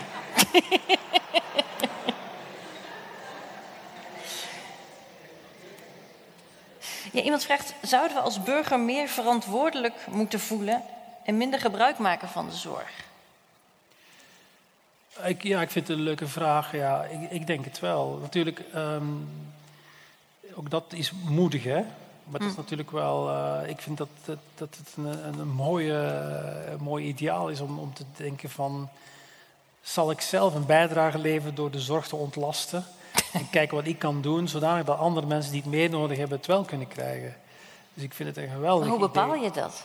Hoe bepaal je dat? Ja, dat is lastig, omdat we dat, dat lijden zelf moeilijk inschatten. Je hebt eigenlijk ook altijd een ander nodig om in gesprek te gaan, om jou te helpen om dat lijden te objectiveren. Ja. Um, maar ik vind het een, ja, een mooie vraag, omdat dat wel een bijdrage zou kunnen zijn die wij individueel leveren. Ja, zou denken, dit, dit, niet degene die het heeft ingestuurd, maar het idee getuigt ook van een bepaalde misschien persoonlijkheid die zegt: ik trek me wel even terug ten, ten bate van, van ja, anderen. Het is denk ik een teken van uh, solidariteit, uh, ja. van uh, ja, begrip. Maar misschien of je jezelf ook, want misschien heeft diegene wel. Ik bedoel natuurlijk uiteraard nogmaals niet de vragen stellen, maar iemand die zo die denkt van goh, nou laat maar. Misschien heeft diegene wel juist zorg nodig. Dat kan ook, dan zouden we in een hele sombere samenleving leven, denk ik. dat, ja. Uh, in hoeverre denkt u dat de media of de social media bijdraagt aan de maakbare mens, het idee van de maakbare mens, denk ik, en dus het psychisch lijden? Ja, het speelt een hele grote rol, uh, de social media. Alleen al tijdens de coronacrisis zag je dat mensen die heel veel op social media zaten, angstiger waren. Dus vatbaarder voor angst, vatbaarder voor allerlei uh, bizarre ideeën. Dus die social media is een cultuurvorm die een belangrijke rol speelt en ons enorm beïnvloedt. Ook gemanipuleerd wordt overigens, wat we niet altijd goed begrijpen. Maar wel een enorme impact heeft hoe, hoe wij de samenleving begrijpen, hoe wij naar dingen kijken. Mhm. een, van de grote problemen denk ik in onze samenleving dat een totaalbegrip van wat nu zich afspeelt voor heel veel mensen zeer, zeer ingewikkeld is. Wat, wat gebeurt er nu? Hoe werkt dat financiële stelsel? Die wereld is zo omvangrijk, zo geglobaliseerd geworden, dat, dat een idee over de totaliteit, wat vroeger veel evidenter was, heel lastig nog te verkrijgen is. En dan ja, ga je gebruik maken van allerlei kanalen. En degenen die het meest dwingend zijn, ja, dat zijn natuurlijk uh, kanalen uit de social media, Google, Facebook. Maar die zijn eigenlijk jammer genoeg gemanipuleerd. Die maken misbruik omdat wij ja, producten zijn in hun systeem. Zij gebruiken onze aandacht die ze dan weer verkopen aan de reclamemaatschappij. Dus zolang dat wij daar uh, in en aanhaken, ja, laten we ons eigenlijk ook gebruiken. Ja. ja, en plus dat we natuurlijk op social media heel erg in een eigen bubbel zitten... waarin we alleen maar de mensen spreken die precies hetzelfde vinden en denken als wij. Ja, je zoekt uh, voortdurend bevestiging voor wat je zelf denkt. Het is heel lastig om te ontsnappen ja. aan... Uh, ja. ja. Um, kan de DSM-5 wel op de schop, vraagt iemand. We weten niet precies wat narcisme is, maar steeds meer mensen lijken het te hebben. Hoe komt het dat iedereen ineens hoogbegaafd is of ongelukkig? Dat is één vraag. Laten we, laten we beginnen met de eerste. Kan de DSM-5 op de schop? Ja, er is veel discussie over DSM-5. Um, ehm, daar heb ik dan een heel pragmatische kijk naar. Kijk, eh, uiteraard is DSM. Voor mij is het een handleiding. Wat ik ook schrijf in het boek, het is een handleiding zoals bij een wasmachine. Dus verwacht niet dat die handleiding je was gaat uh, proper maken. En dat denken sommige mensen. Dus die DSM is totaal waardeloos als je niet in gesprek gaat met patiënten en een enorme achtergrond hebt en die DSM kan interpreteren. Het is een lijstje van symptomen dat helpt om iets te klassificeren. Dus voor mij kan die, moet hij niet op de schop. Maar je moet hem wel gebruiken voor wat hij bedoeld is. Mhm. Als een soort van handleiding. Het vervangt niet de kennis die je nodig hebt om met een, een patiënt of een cliënt te spreken. Ja. En helaas wordt dat nu wel zo gepercipieerd. Ook door het kwaliteitsverlies in de zorg. Kijk, als je een goede diagnose wilt stellen, dan, dan moet je misschien tussen de drie en zes uur met iemand doorbrengen om die diagnose te stellen. Dat kan gewoon niet meer. Het moet in 30 of 45 minuten. En dan kunnen mensen nooit verder komen dan dat schamellijstje van de DSM. Het heeft niks met de DSM te maken. Het heeft te maken met de tijd en de ruimte die mensen krijgen om die diagnose te stellen. En die heel beperkt is geworden. Ja. En dan is er ook weinig tijd over voor de behandeling, denk ik. En is er weinig tijd voor de diagnose en de behandeling, inderdaad. Ja. ja. Lijden is een DSM-criterium voor het grootste deel van de stoornissen, anders is het geen stoornis. Hoe zou u dit lijden dan definiëren en moet de DSM dit beter, of de ICD, dit beter incorporeren? Ja, dus de, de, de onmacht van de psychiatrie kan je aflezen aan de criteria in de DSM of de ICD-10, dat is een ander klassificatiesysteem waar uh, je ziet dat, dat op basis van de essentie van de stoornis geen onderscheid kan gemaakt worden tussen normaal of abnormaal. Dus het verschil tussen normale angst en abnormale angst is heel miniem. Dus wat de DSM dan doet is er moet voldoende leidersdruk aanwezig zijn. Hè? Dus je kijkt naar de kwantificering en de impact op je leven, het gevoel van lijden en uh, het minimaal aantal uur. En dat, dat, laat zien dat inderdaad onze beschrijvingen in essentie tekortschieten. Dat we het niet op de basis van de inhoud kunnen, maar andere secundaire criteria nodig hebben, zoals lijden, om het verschil te kunnen maken. Dus het is een heel terechte vraag. Uh, het onderscheid tussen normaal en abnormale symptomatologie of het nu wanen zijn, hallucinaties of angst of depressie, is flinterdun. En als je dat lijden eruit haalt, ja, dan vervalt dat systeem. Maar ergens is het dan ook wel weer acceptabel. Als je niet lijdt, waarom zou je überhaupt wel over een stoornis spreken? Mhm. Ja. Dus ja. dit is een, uh, in dat opzicht wel een belangrijke, maar het is een hele lege voorwaarde. Ja. Mm -hmm. Zouden we rituelen moeten ontwikkelen om lijden een plek te geven nu we geen religieuze rituelen meer hebben? Ja, ik denk het wel. Uh, dat helpt. Kijk, het voordeel van religieuze rituelen eh, is dat ze inderdaad dat deden. Een plek gaven aan dat lijden en ook structureerden. Hè. Als je uh, kijkt, religie schrijft je voor hoe je moet rouwen. Je moet die kledij aandoen, zoveel dagen, dat en dat en dat. Dat was heel vervelend, heel dwingend, compulsief. Maar als je het gedaan had, was het klaar. En nu gaan mensen eindeloos rouwen. Er is geen grens, omdat het afhankelijk is van je eigen gemoedsstemming, van je eigen beleving. Dus het installeren van rituelen uh, zouden kunnen helpen om het lijden terug te pakken, uh, ergens te begrenzen. Alleen is het zo dat religie ja, gebruik maakt van duizend jaren geschiedenis. Uh, dat is heel lastig opnieuw te implementeren in een situatie waar wij nu zitten waar uh, ja, heel wantrouwig zijn geworden en uh, niet zo makkelijk betekenissystemen over ons hoofd uh, laten bepalen wat we doen.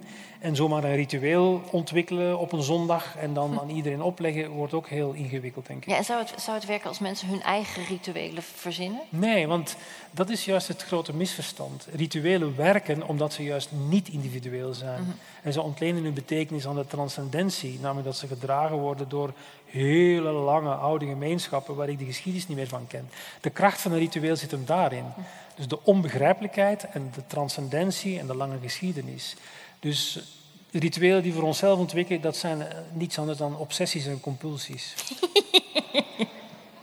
dat vind je dan opeens heel grappig? Ja, dat vind ik grappig, ja. Omdat dat, ja, uw, okay. ja, dat is uw specialisatie, dus u zult het ja. wel weten. ja. Uh, even kijken. Gezien de paradox van meer lijden in de ontwikkelde westerse wereld, is de hoeveelheid kennis die wij verzameld hebben, bijvoorbeeld een onderzoek, volgens u dan contraproductief voor onze geestelijke gezondheid? De hoeveelheid onderzoek? Uh, nee, ik denk niet dat het contraproductief is. Uh, maar ja, goed. Uh, ook daar vind ik dat in on onderzoek is ook een eigen leven beginnen leiden. Daar gelden heel andere uitkomstmaten dan de relevantie. Uh, zeker in de psychiatrie wordt onderzoek gedaan omwille van het geld of de kwantiteit of de publicatie. Dus het is echt zoeken naar klinisch relevant onderzoek wat, wat helpt, wat, wat uh, oplossingen biedt en ons een stukje verder brengt. en als dat er is, dan wordt het dikwijls niet gehonoreerd Dus ook daar uh, hebben we te maken met een deficitair systeem. Maar het probleem met het onderzoek is ook dat er zoveel wordt onderzocht, zoveel wordt geschreven, dat het heel ingewikkeld is om die kennis bij elkaar te brengen en daar dan uit te distilleren wat eigenlijk goed en relevant is. Ja, begrijp ik. Zou je iets kunnen zeggen over de rol van autonomie en zelfbeschikking in de noodtoestand van de GGZ? In de noodtoestand? Ja, het staat in, in de noodgeval tussen haakjes noodstand. Uh, dus ik denk dat, het, dat misschien in de crisis, laten we dat zeggen. In de wat? In de crisis. Ja, ik denk dat hij een hele grote rol heeft. Dus die, de, de nieuwe religie, denk ik, is dus uh, het onvoorwaardelijk geloof in uh, de autonome persoon. Daarbij hoort dus de zelfdeterminatie, de authenticiteit, uh, het feit dat we de controle hebben. En um, dat faalt. Wij, wij, kunnen dat niet bereiken. Wij slagen er niet in om die autonomie die we proberen te bewerkstelligen, om die echt ons toe te eigenen, mm -hmm. omdat het te absoluut is. Um, maar ook omdat we eigenlijk, als je er met een, met een wat dieper blik naar kijkt, veel minder autonoom zijn dan dat we vroeger waren. Oh ja? Wij worden extreem bepaald. We zijn afhankelijk van technologie. Ik bedoel, als je kijkt, de gemiddelde volwassene die checkt zijn telefoon 80, 100 keer per dag. Uh, kinderen die opgroeien, die kijken zes uur per dag naar beeldschermen. Die leven in een virtuele wereld. Wij zijn heel afhankelijk geworden van externe systemen die we gebruiken om controle te verwerven. En wij hebben de illusie dat we een bepaalde autonomie hebben, maar die is eigenlijk veel kleiner dan die was. Dus heel veel dingen kunnen niet meer. Je kan nu niet meer gaan liften naar Groningen op dit uur als vrouw, wat in de jaren 70 misschien wel kon. Je kan niet meer naakt in een sloot springen bijvoorbeeld. Je kan niet zomaar dingen zeggen of je wordt gecanceld. We hebben cancelcultuur, we hebben allerlei afhankelijkheden, we worden gemanipuleerd door uh, al die social media. Dus als je stiekem kijkt, hebben wij uh, het idee om een enorme autonomie te bezitten, maar hebben eigenlijk veel minder autonomie dan dat we werkelijk uh, echt, dan we, dan we denken. Ja.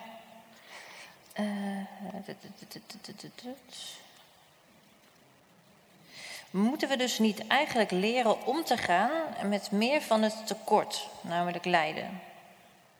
Ja, ja dus... graag. Goed, volgende vraag.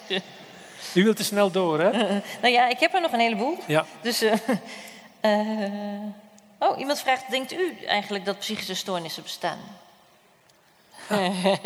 Gewetensvraag. Um, dat vind ik een lastige. Uh, ik denk wel dat psychische stoornissen bestaan. Uh, ik, niet misschien in de manier hoe ze nu uh, beschrijven, dus misschien zitten we er ook wel een beetje naast. Maar ik denk wel dat ze bestaan omdat bepaalde stoornissen al lang zijn beschreven. Als ik bijvoorbeeld dwangstoornis bekijk, wat ik dan zelf wat beter ken.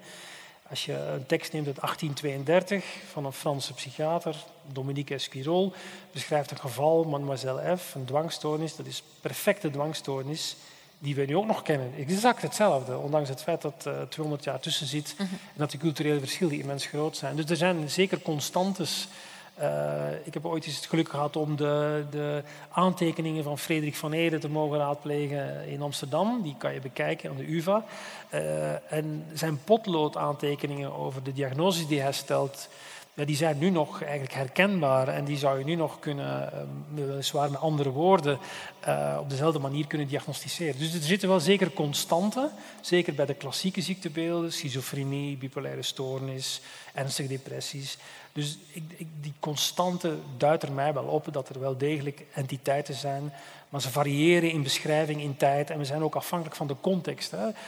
Als we het ik heel belangrijk vinden, dan gaan we dwangstoornis interpreteren als te sterk. Maar in de 19e eeuw, ja, dan werd het andersom. Dan vonden we ons te zwak voor normale gedachten. Dus de, de context van de beschrijving verandert naar de cultuur, maar de, dikwijls is de essentie wel exact hetzelfde. Hm. Um, ik ga als laatste vraag twee vragen definiëren. Uh, het lijkt me ook een, relevante vraag om, om, mee te eindigen, want we hebben het de hele tijd gehad over hoe we omgaan met lijden. Uh, maar er zijn twee mensen die ongeveer dezelfde vraag stellen, namelijk wat is lijden nou eigenlijk precies? Iemand zegt, zijn er niet verschillende soorten lijden? Lijden door dingen in het dagelijks leven en lijden door een psychische stoornis? Oftewel, zegt iemand anders, hoe zou u lijden precies definiëren? Ja, dat is een leuke vraag. Ik heb het, uh, het is misschien wat filosofisch, maar ik vond het op zich wel een handige manier om ervan af te maken. Uh, lijden gedefinieerd als de confrontatie met de werkelijkheid. Het is een, een, een, misschien een wat uh, kort antwoord, maar voor mij betekent lijden inderdaad geconfronteerd worden met de werkelijkheid. Wat ik mee bedoel is dat wij als mensen altijd een soort van idee hebben, anticipatie over wat we gaan doen, wat we willen. Ik heb honger, ik wil dat eten, ik uh, wil dat doen. En het is de werkelijkheid die een grens stelt aan die anticipatie, aan onze verlangens, aan die hoop. En eigenlijk is lijden niets anders dan die confrontatie met de werkelijkheid. Die afwijkt van wat we zouden Ja, wensen. het wijkt af van wat we zouden willen. Ja. Ik vind het heel raar dat ik plotseling depressief word of angstig. Of een klein beetje of heel veel. Of dat ik nu droevig ben of dat er iets met mij gebeurt. Het lijden is dus uh, een emotie die ons vertelt dat er een disharmonie is tussen wat ik graag zou willen zijn en voelen met de werkelijkheid. En daarom is lijden in, in essentie een leerproces. Want uit die disharmonie, die frictie tussen wat ik zou willen, wat ik verlang, wat ik denk en wat de werkelijkheid betekent, dat is constitutief voor een aanpassing aan een nieuwe werkelijkheid of aan mezelf. Dus ik kan van de gelegenheid gebruik maken om mezelf te veranderen of de werkelijkheid aan te passen. Ja, maar die verandering, daarin zit de crux. En in die verandering zit het leven mogen.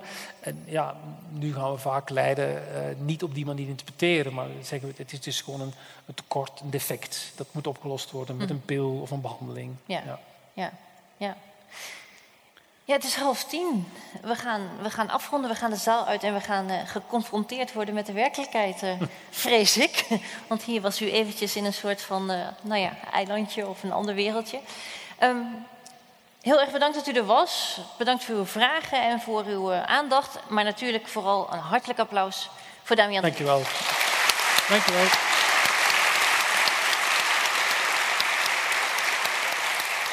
je wel.